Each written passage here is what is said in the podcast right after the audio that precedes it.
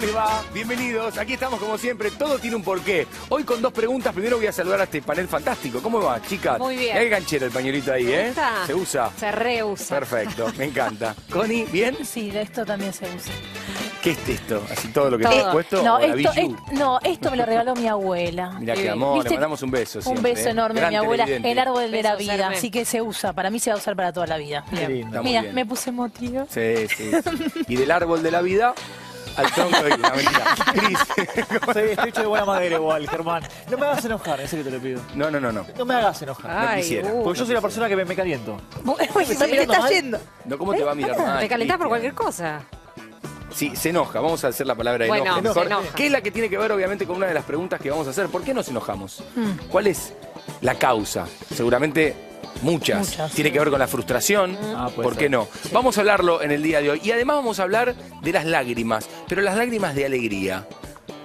¿Por qué lloramos? Todo le pasa. Se enoja y se. ¿Por qué lloramos de alegría? Tiene un estado ¿Por qué? emocional terrible. Yo lloro cuando me tiento de risa. Pero Se te caen las no, lágrimas. No, una cosa que no puedo parar. Te ha pasado ¿Sí? acá. Sí. Mm. No ¿Y me te pasó has- nada. ¿Y te has hecho pichín también por reírte mucho o no? Sí, yo sé. ¿Viste? Sí, Es yo para otro me- programa también. Sí. Pero no, lo ¿Por vimos hace, hace muy poquito, cuando hace unos días atrás Argentina clasificó al Mundial. Había periodistas, yo me acuerdo, llorando. Periodistas en la tele que le caían lágrimas. Por lo Sí, ¿qué te viático, porque van al mundial. Hay un tema económico atrás. Me salvé, me Sí, salvé, sí, sí, sí. no es tan emocional como vos pensás. Pero hay de todo. Bueno, pero vamos a meternos en el tema del enojo y vamos a empezar con los más chiquitos. ¿Qué es lo que piensan? ¿Por qué se enojan? ¿Ellos mismos? ¿Qué contestan? Acá lo vemos. Verdades no tan pequeñas. Nos enojamos porque nos molesta algo. Cuando hacen algo que no me gusta a mí, me enojo. Te enojas porque tu señorita te puso un cero en una prueba o te enojas porque, porque nos sentimos mal. tira el pelo y vos le decís no y ella te, se- te sigue tirando. A veces estoy tan enojado que le, le saco los pantalones a mis hermanos o les muerdo. Que mi hermana me pelee, Que me digan chistes feos. Cuando no me dejan ver televisión. que se burlen de mí. Cuando me molestan. Digo que no lo hagan y, de- y si lo siguen haciendo me enojo bastante. Nos hace mal eso y nos enojamos. Siento rabia. Pero lo ideal no es enojarse.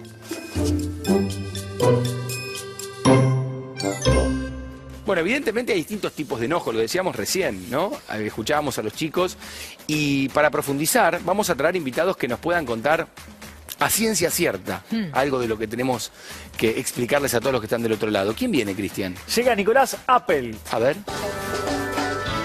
Nicolás es psicólogo gestáltico y coach ontológico. Investiga el impacto de las emociones y el comportamiento de las personas en sus espacios laborales. Además, es autor del libro Reflexiones de un espíritu mental. Bienvenido. ¿Cómo Gracias. estamos? Muy bien. ¿Todo bien? Muy bien. Sin enojo por ahora. Sí, por ahora. Por ahora Me gusta que aclare por, Por ahora. Quiere Por decir que sabe que se puede llegar a enojar Sí, en el sí. programa. Bueno, ¿por qué nos enojamos? Bueno, es ¿Qué una pregunta, una pregunta muy interesante. Sí. Lo, lo primero quizás a entender es qué es un enojo, ¿no? Es como Claro. preguntarnos antes qué es. Y un enojo es una emoción, ¿no? Y una emoción de la palabra, si la podemos dividir en dos partes, significa E por un lado que es energía y emoción que es movimiento. Con lo cual entender que una emoción es un flujo de energía rápido que viene hacia nosotros, es un movimiento repentino, si nos llenamos de químicos eh, y nos llenamos de fuerza para hacer algo específico. Con lo cual una emoción es algo para cumplir un cometido, ¿no?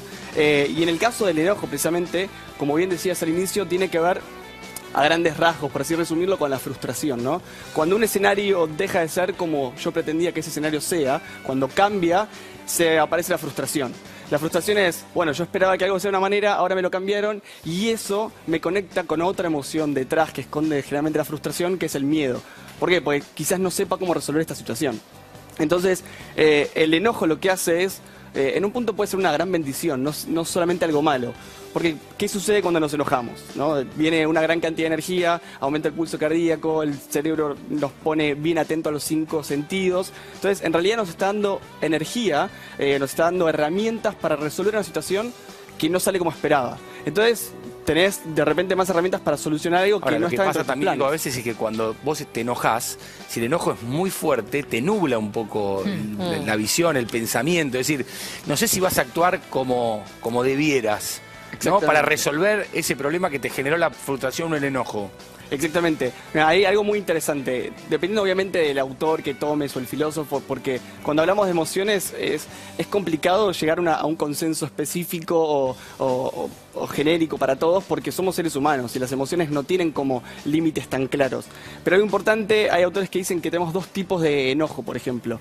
El, el que nombras vos es como el enojo destructivo. Ese que si se apoderó de mi razón, ya no, no hay nada que pueda hacer al respecto. Es como los actos que vaya a hacer no son racionales, ¿no? Y después tenemos otro tipo de, de emoción del enojo que es constructivo. Es decir, voy a poder usar las herramientas a mi favor y hacer algo. O sea, imagínate un partido de fútbol, ¿no? Partido de fútbol, venís, tus expectativas son ganar el partido de fútbol. No lo estás pudiendo ganar, te mete un gol. Enojo. No sé si les pasa. No sé si te Obvio. pasa.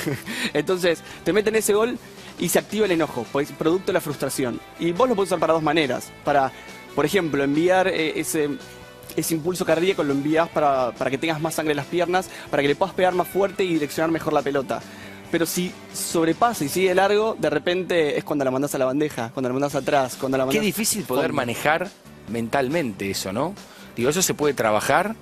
Sí, a ver, es difícil manejarlo mentalmente porque precisamente una emoción no surge de la mente, o sea, es, es algo que nosotros tenemos que aprender No, pero yo cuando digo el trabajo, digo, cuando surja, estar preparado para poder manejarlo mejor. Porque va a surgir en un momento inesperado, Exacto, obviamente. Exacto, las emociones surgen y lo que nosotros podemos ver es qué hacemos con eso que surge.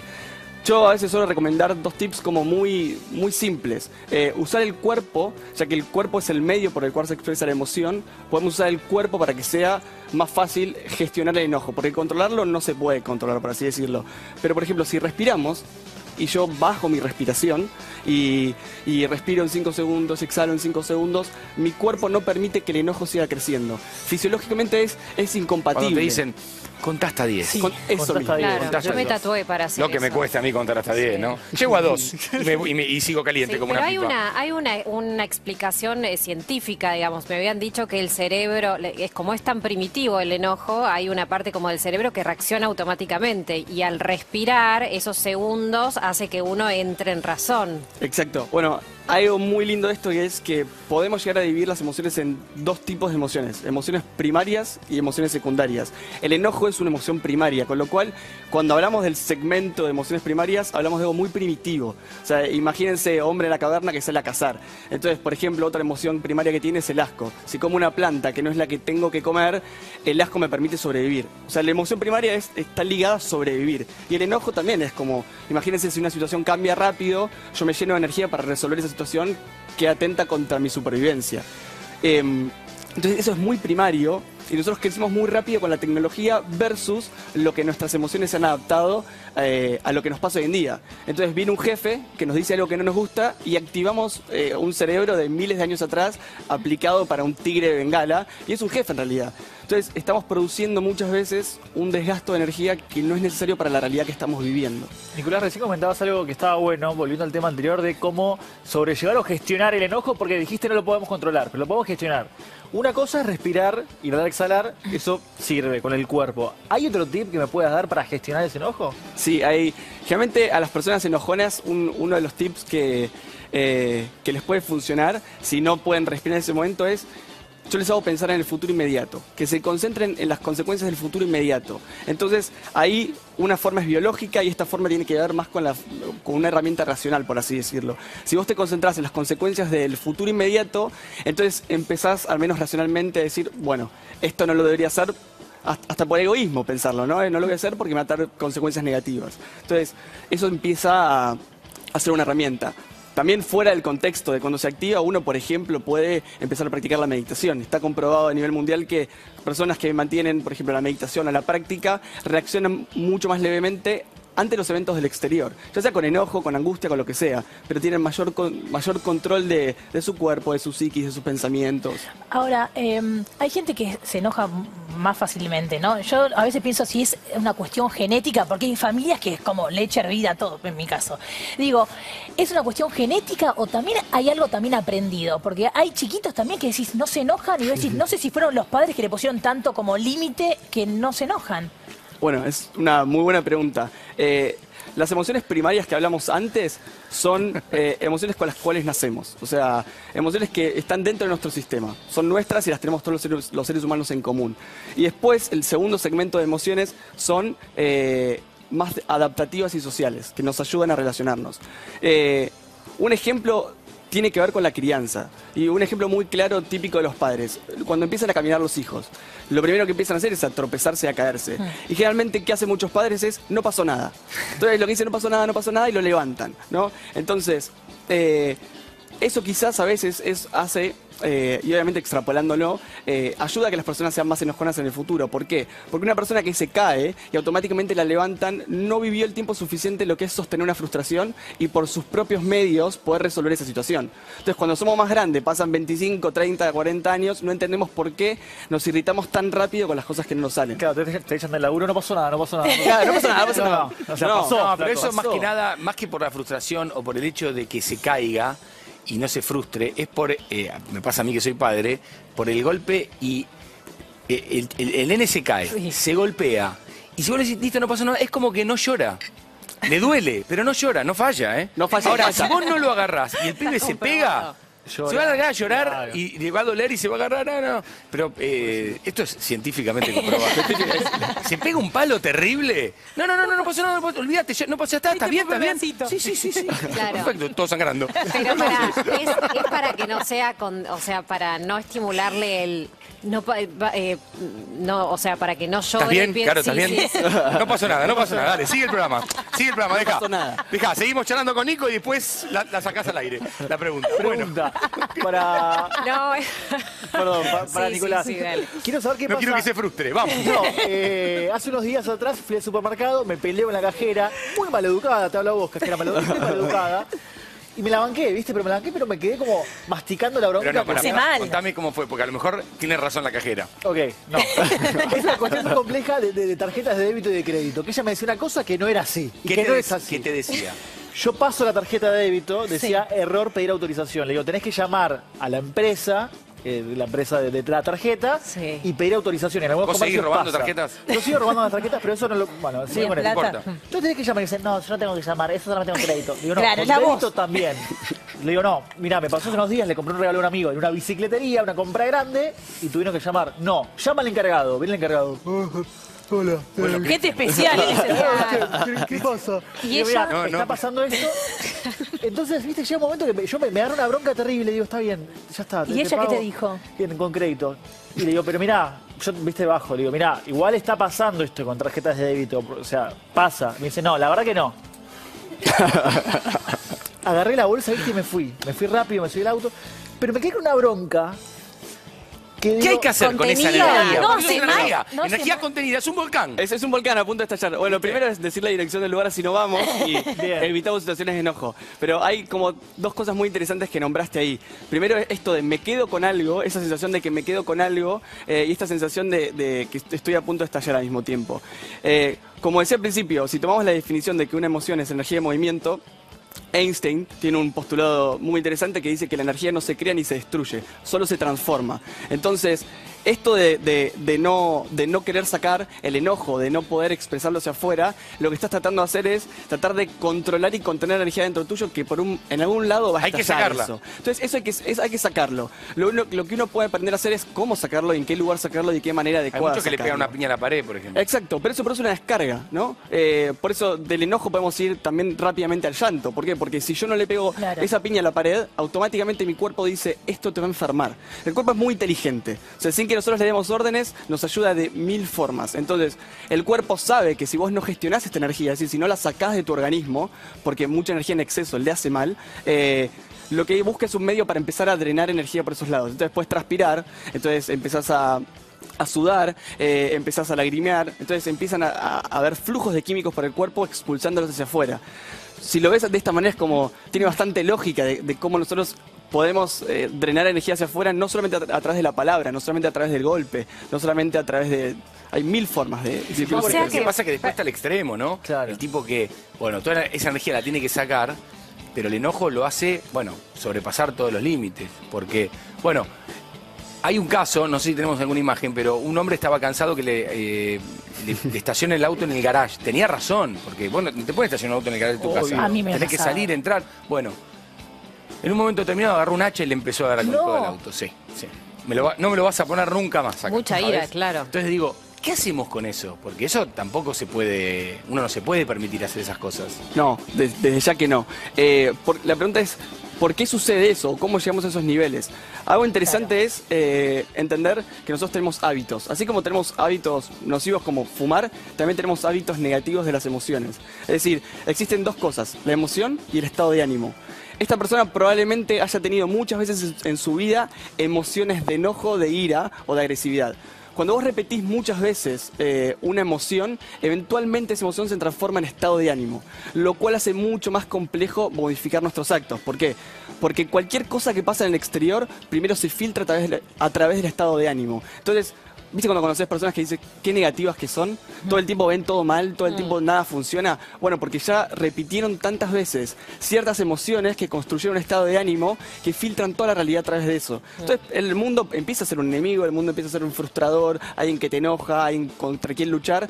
Pero eso en realidad es la emoción haciendo de filtro, de- es como un anteojo que te pones de emociones, por así decirlo. Entonces es algo aprendido, digamos, porque, por ejemplo, las personas que llegan a no poder manejar su ira, ¿no? Vienen de, un- montón de momentos eh, de frustraciones, o sea, es algo aprendido, no que viene con uno. Uno no viene con un trastorno de enojo y de ira. Para nada. Eh, hay estudios que, que demuestran que las personas que terminan siendo agresivas o violentas, en su niñez probablemente hayan vivido muchos eventos donde hayan sufrido agresiones o violencia, ¿no? Es como, hay una correlación en eso. Eh, y, y bueno, lo que hay que empezar a hacer es a empezar a entender y a tener registro de en qué situaciones yo me pongo violento. Es como, el primer paso es tomar conciencia de que uno es violento, agresivo, ¿no? Sí, eh, yo estaba pensando, hoy en día, por ejemplo, hay gente que también le, le salta con cualquier cosa. Que, que ¿Pero qué estás diciendo, Connie? Eso. ¿Pero por qué? Pero digo, hay una cuestión de, de acumulación, porque decís, no te puedes enojar de esa manera, como que no hay relación Es la entre el que enojo. rebalsa el vaso. Claro, pero digo, eh, ¿se va acumulando el enojo o esa persona ya lo tiene incorporado? Entonces, cualquier cosita Sí. le salta la. desde mi punto de vista, lo que tiene incorporado es el estado de ánimo. Yo digo, ¿cómo te das cuenta que sos una persona que está al borde de estallar todo el tiempo? Podés mirar seis meses para atrás en tu vida y decir, bueno, ¿cómo me siento que estoy? ¿Estoy feliz, estoy alegre, estoy nervioso, estoy tensionado? Ahí por lo menos es un tip para darte cuenta que tenés ese estado de ánimo. Entonces, si vos estás todo el tiempo sosteniendo un estado de ánimo, es muy propenso que cualquier elemento de afuera a vos te haga eh, eh, reaccionar efusivamente Claro. o exageradamente sobre una situación que no necesita ese tipo de respuesta. Eh, entonces ahí se vuelve más complicado porque la sociedad está cada vez más tiempo entre sí, se está retroalimentando en estados de ánimos bastante negativos. ¿Y hay tratamientos para la ira? Hay tratamientos para la ira, hay tratamientos para el enojo, así como hay tratamiento para depresión. eh, eh, en, en sí es un tratamiento para, para tener, generar registro de que uno tiene emociones y que esas emociones tiene que aprender a gestionarlas de Te unas maneras. porque a nosotros nos gusta mucho el cine, siempre ponemos algunos ejemplos, Locos de Ira, con Jack Nicholson, por ejemplo, que el, el tratamiento que hace para evitar el enojo, a mí me, genera mucho enojo, mucha ira. Si la vieron, lo, quiero matar. Fatal. Al, al- al que te hace el tratamiento yo lo quiero matar. Vamos a ver por un pedacito de la película, por favor.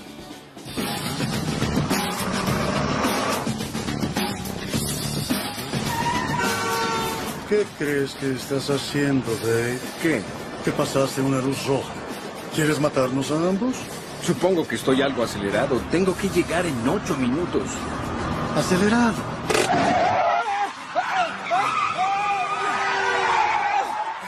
¡Estás loco! ¿Qué haces? Quiero que te desaceleres. Eh, Mi jefe me despedirá si llego tarde, así que, por favor. Podrás continuar cuando te relajes. Estoy relajado, estoy relajado. Dámelas. Hay mucha gente esperando. Vámonos, Orate. ¿Qué haces? ¿Eso es bueno? Ahora cantarás una canción. No, no quiero cantar una canción. Quiero ir. eh, quiero. Quiero avanzar. Ah, aquí está. La magia de Leonard Bernstein y de Stephen Sondheim. Amor sin barreras. I feel pretty. ¡Mueve tu auto! ¿Cuál es tu problema? ¡Cierra el pico! ¡Estamos trabajando! Perdón, señor. Pom, pom, pom. pum, pum, pum. Pum, pum, pum. I feel pretty, oh so pretty. I feel pretty and witty and gay.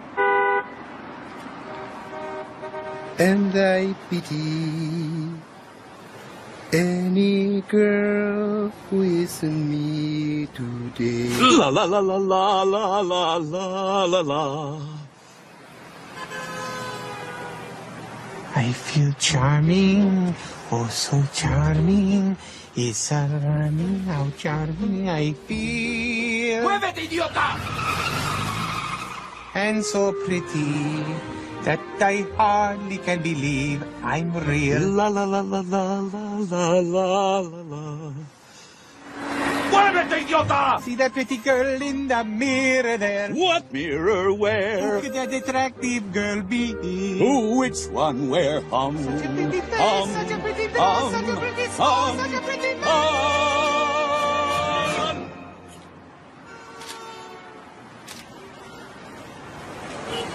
I feel stunning feel stunning. and entrancing. And entrancing. Feel like running and dancing for joy. For wonderful boy.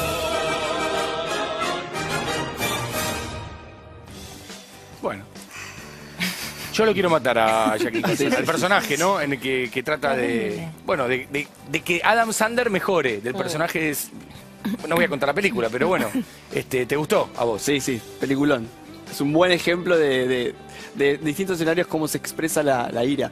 Que enojo e ira no es lo mismo igual, ¿no? Pero es un Ira nivel es más. un digamos. nivel más grande. Sí, sí. O sea, yo podría decir que primero viene el miedo, el miedo te lleva a la frustración, la frustración te lleva al enojo, el enojo te lleva a la ira y la ira te lleva a la violencia. Todos son como distintos niveles en donde uno va escalando, eh, baja el nivel de racionalidad y empieza a escalar el nivel de emocionalidad. Y la Podríamos hablar de Relatos Salvajes, por ejemplo, Por gran ejemplo. película. Claro, la persona que Sí. conozco gente que, que se queja mucho, constantemente. ¿Eso puede terminar en ira? Eh, ¿O en enojo? Puede terminar, no, se le estás no. señalando a ella, No, pero no, no- porque viste que hay gente que por ahí se queja, se queja, eso puede terminar en depresión, pero ¿te puede terminar en enojo? puede terminar de mil formas, porque eh, como, como veíamos en, este- en esta parte de, de la película es, eh, yo me imagino que la emoción es un tren que viene a 120 kilómetros por hora. Entonces, lo único que puedo hacer yo como ser humano es decir, bueno, ¿por qué carril mando al tren para que eventualmente pierda su velocidad? Y esto es, o me peleo en la calle, o entiendo que canto una canción, o respiro, o... Entonces, cualquier acto repetitivo de ver la vida como negativa eh, o ver la vida como positiva hace que se construyan eh, canales, incluso químicamente dentro del cuerpo. Si uno continuamente está viendo escenarios negativos, toda su energía cada vez que se tenga que canalizar va a encontrar un medio para expresarse por ahí. Es como decir, tengo una autopista, una colectora o eh, un camino de tierra. Eh, si tenemos pocos, pocas emociones alegres durante el día es como un camino de tierra. Y si tengo muchas emociones negativas durante un día es como una autopista. ¿Por dónde creen que la energía va a elegir Claro. expresarse? Igual que difícil que es calmar a alguien en el tránsito. Me hace acordar esta escena que veíamos recién. Hace unos días atrás te conté a vos, Germán, que yo estaba en el auto, un auto delante mío muy lento, le toco bocina.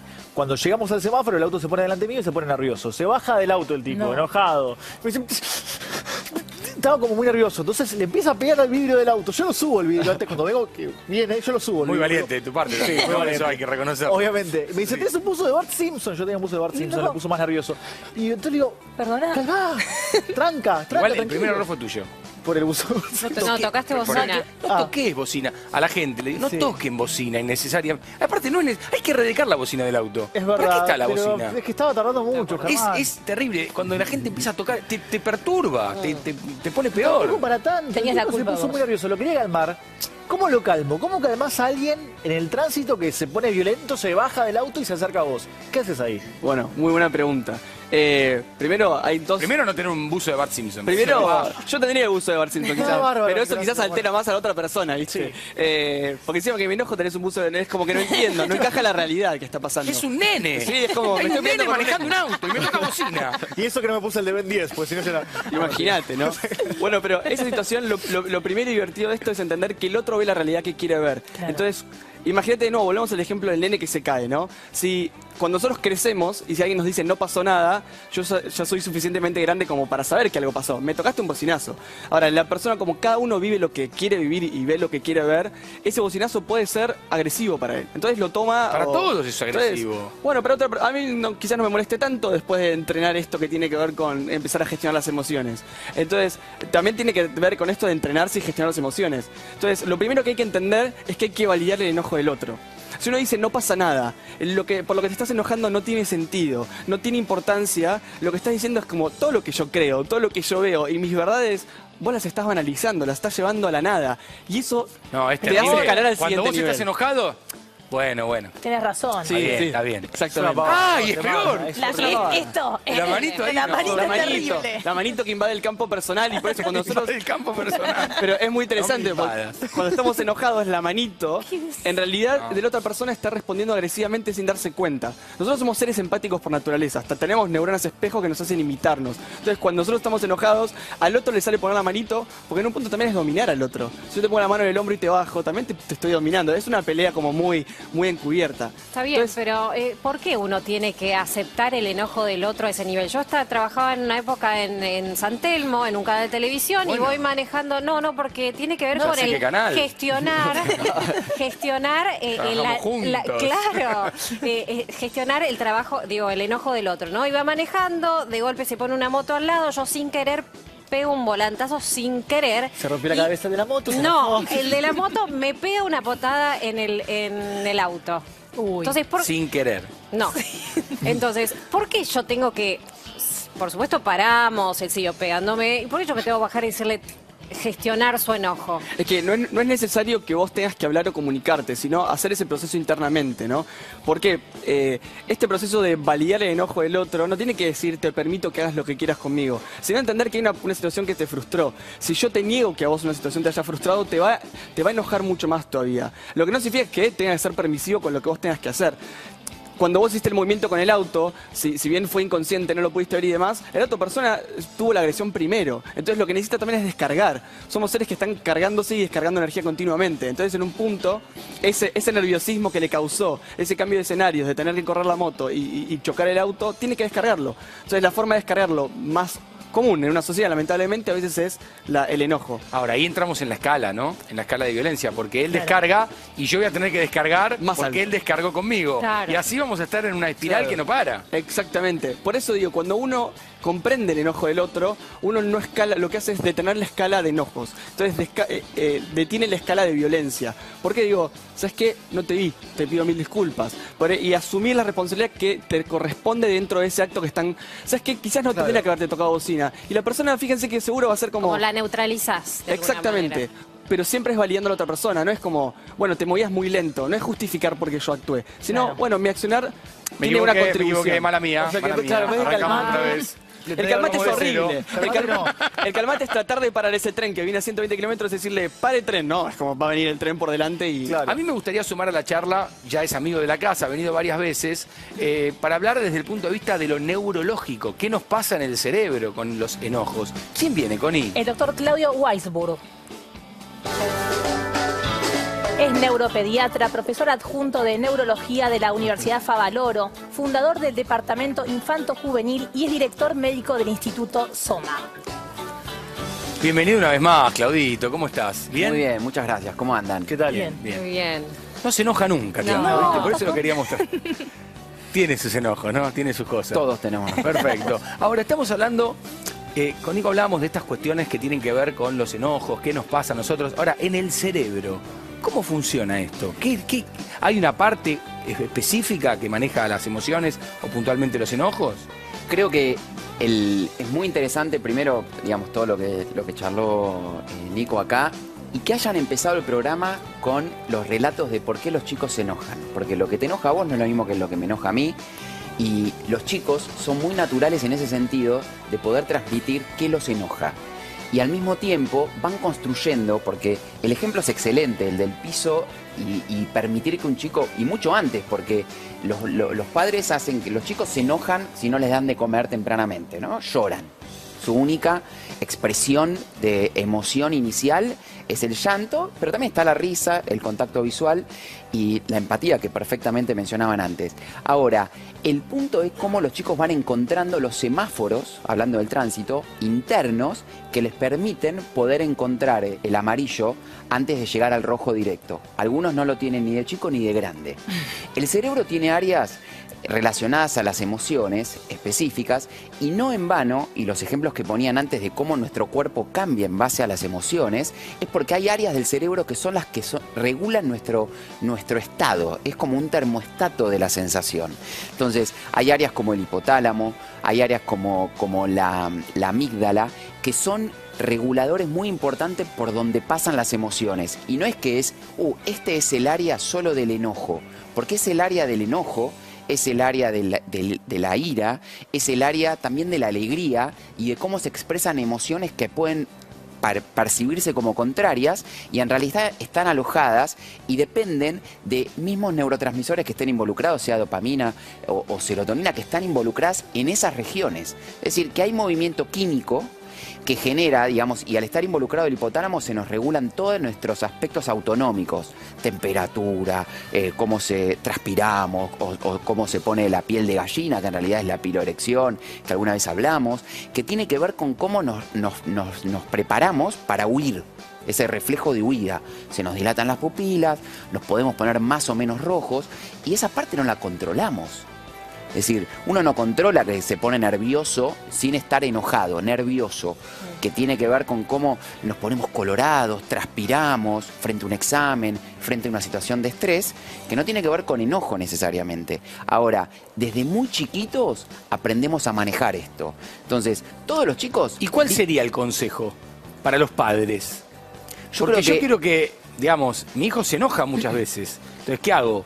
Aliento a que se enoje, trato de que no se enoje, este, le pongo, li- no sé, es raro. Pero es muy- sí, pero es muy importante entender algo que estuvieron mencionando en, en el bloque anterior que tiene que ver con cómo cada uno viene de fábrica con un, con un eh, eh, modelo temperamental que es distinto hasta dentro de la panza, el movimiento y el enojo, como cómo lloran, regulan y demás desde muy chiquitos. Entonces cada uno tiene un, un perfil temperamental distinto y después nosotros, los padres y los que estamos en el entorno, vamos a ir dándole forma, pero hay una parte inicial que la traen de fábrica, ¿sí?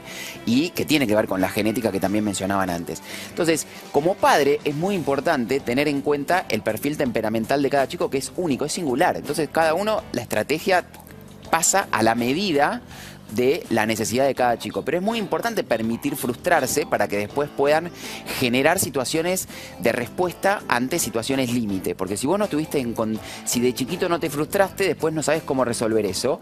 Y si te enojaste y pudiste resolver, porque la importancia cuando escuchamos a los chicos es que los chicos y los grandes pensamos en, uh, qué ganas de pegarle una piña a este que eh, eh, me tocó la bocina.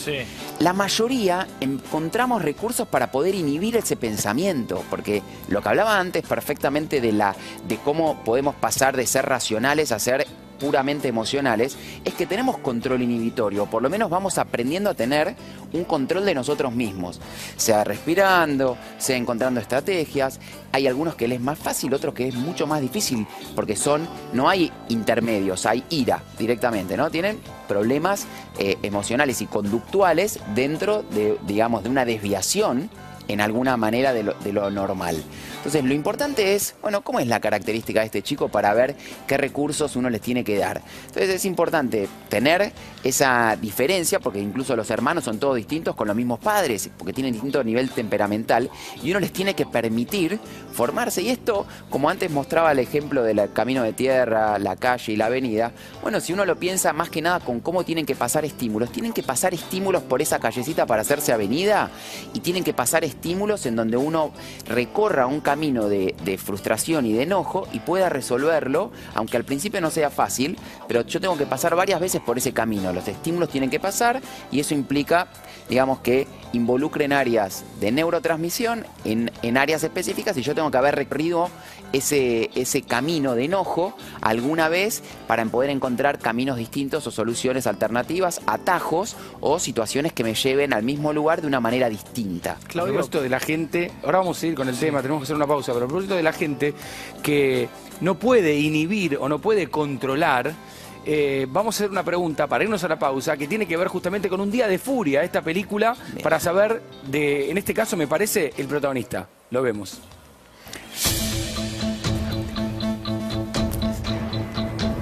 ¿Quién fue el protagonista justamente de Un Día de Furia? ¿Fue Al Pacino? ¿Fue Michael Douglas? ¿O fue Steven Seagal? No lo contestes, Claudio. Ya venimos. La pregunta que hacíamos recién tiene que ver con una película, Un Día de Furia, y el protagonista de esa película, ni más ni menos que Michael Douglas. Si no la vieron, véanla, porque habla un poco de todo esto que estuvimos charlando recién. Puntualmente, Michael Douglas interpreta a un empleado que sufre una serie de situaciones adversas a lo largo de un día y que reacciona ante eso de manera violenta. El film muestra la frustración y el enojo que genera en muchas personas la vida en las grandes ciudades. Un ejemplo Pero además- espectacular, ¿o no? Pero es excelente porque él va escalando, pero él arranca el día tranquilo.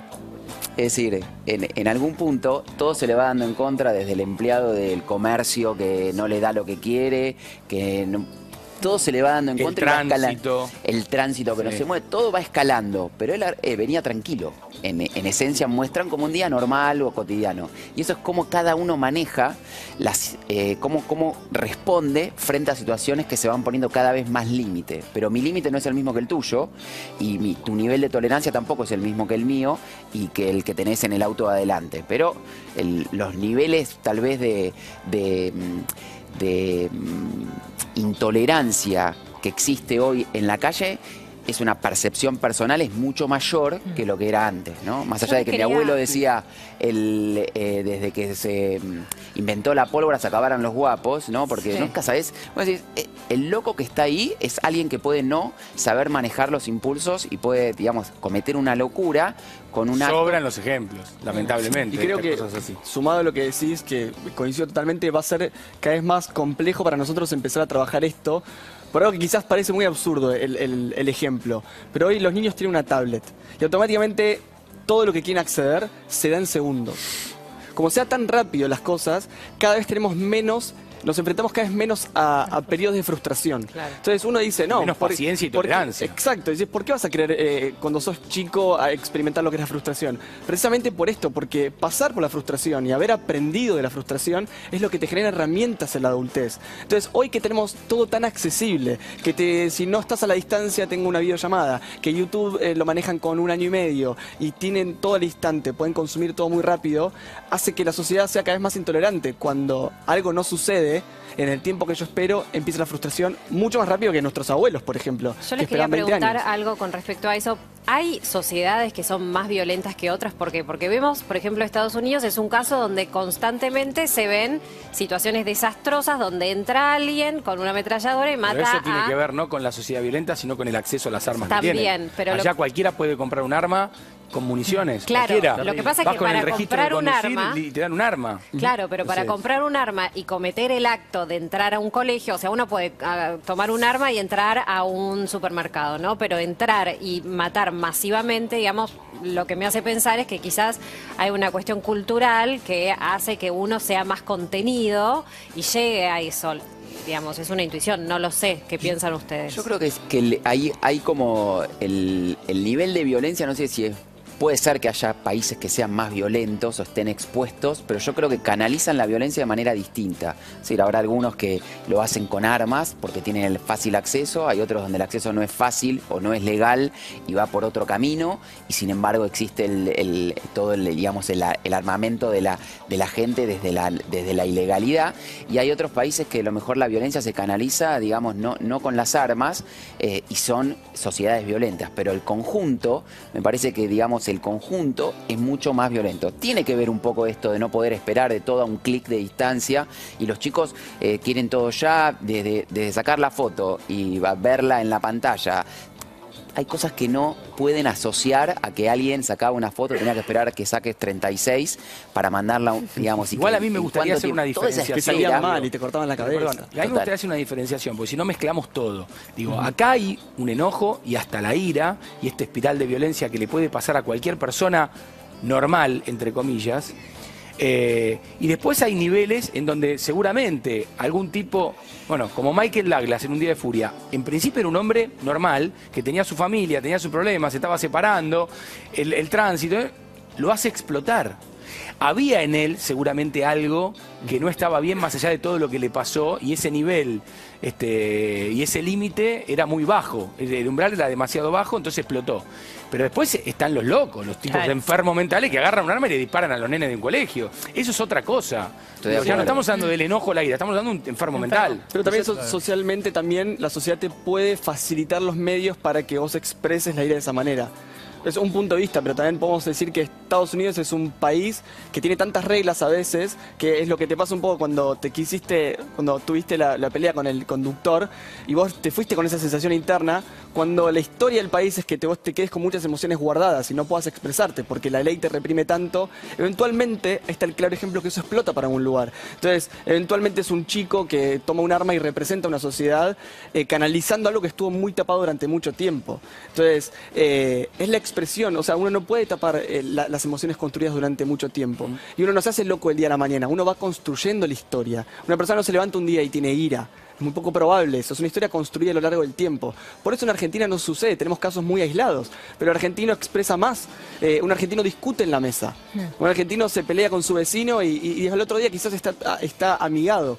Por eso no vemos socialmente hechos tan extremos como puede pasar en, Medio Oriente o puede pasar en Estados Unidos. Tiene que ver con la represión de esas emociones en el tiempo. Yo, yo creo que, la- digamos, una cosa es lo que una persona fuera de sus cabales o que dentro de la, de la esfera mental no esté dentro de la normalidad y otra es cuando uno habla dentro de las variables en, en lo que uno puede denominar y podemos discutir lo que es normalidad. Pero tal vez volviendo a los chicos, cuando uno construye esto, eh, tal vez está, está bueno pensar en, en, eh, en- en algún ejemplo de algún chico que alguna vez uno ve eh, en su primera infancia y, y la primera vez está, digamos, con, con problemas de conducta y de, y de agresividad y de enojos constantes a punto de que controla muy poco su, su, su respuesta frente a otros, sean adultos o pares. Y pasado un tiempo de intervención, de, de tratamiento, puede decirte, hoy tuve ganas de pegar y me, y me controlé, Claudio, y te lo dice. Entonces, ese es el camino de cómo uno puede encontrar recursos desde muy temprana edad para generar un cambio en alguien que tiene una predisposición. Porque hay predisposiciones, hay ambientes que a lo mejor no te ayudan, ambientes que favorecen a que vos puedas controlar mejor tus impulsos y ambientes que favorecen También a que vos la imitación, ¿no? Los chicos imitan mucho. Si el padre es violento o la madre o, o no tolera la frustración o tiene ese enojo constante, el chico seguramente va a repetir esa conducta. o es más probable que lo haga. A propósito de las razones del enojo, tenemos un informe. Eh, uno puede pensar que una razón para enojarse es no comer. Porque uno cuando no come, mira cómo saltó la otra que si no come algo, sabe cómo te clava las uñas. O no dormir, ¿no? Esas cosas favorecen a que uno esté de mal humor, ¿no? Que esté enojado. Vamos a verlo. El enojo puede manifestarse en muchos momentos. Uno, por ejemplo, es cuando tenemos el estómago vacío. Nos fastidiamos y hasta que no comemos algo parece que nuestro ánimo no mejora. Pero, ¿por qué nos enojamos cuando tenemos hambre? Cuando pasamos un tiempo prolongado sin comer, el nivel de azúcar en la sangre tiende a bajar y eso pone al cerebro en estado de alerta, como si se encontrara en una situación amenazante. La comida que ingerimos, como los carbohidratos, las proteínas y las grasas, se transforman en azúcares, aminoácidos y ácidos grasos. El cuerpo los utiliza como energía.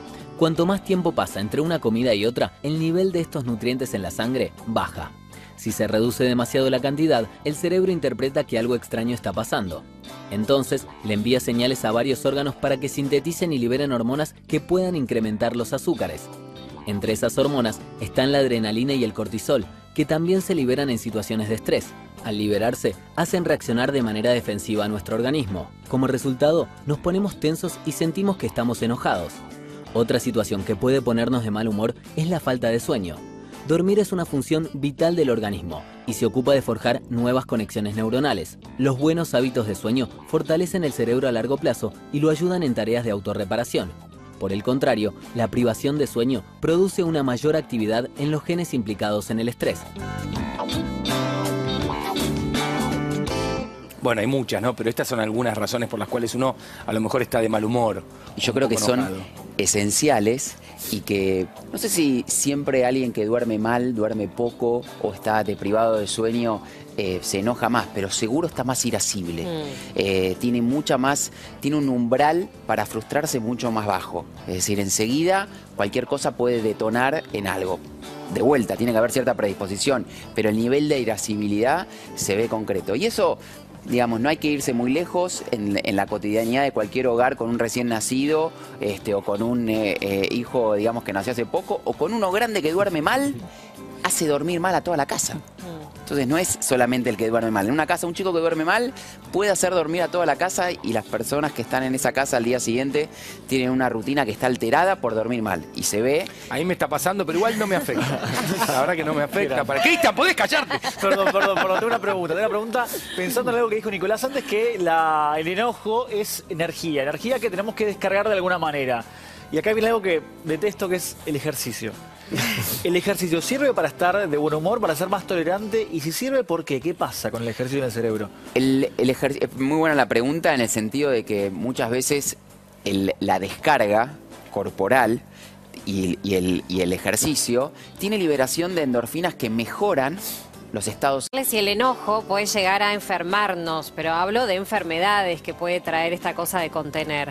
¿Cuáles serían, no?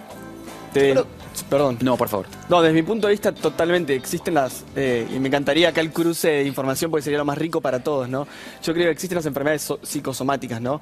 Imagínense que. eh, sin llevarlo a los extremos, pensemos qué pasaría si yo sostuviese el enojo durante un tiempo ilimitado.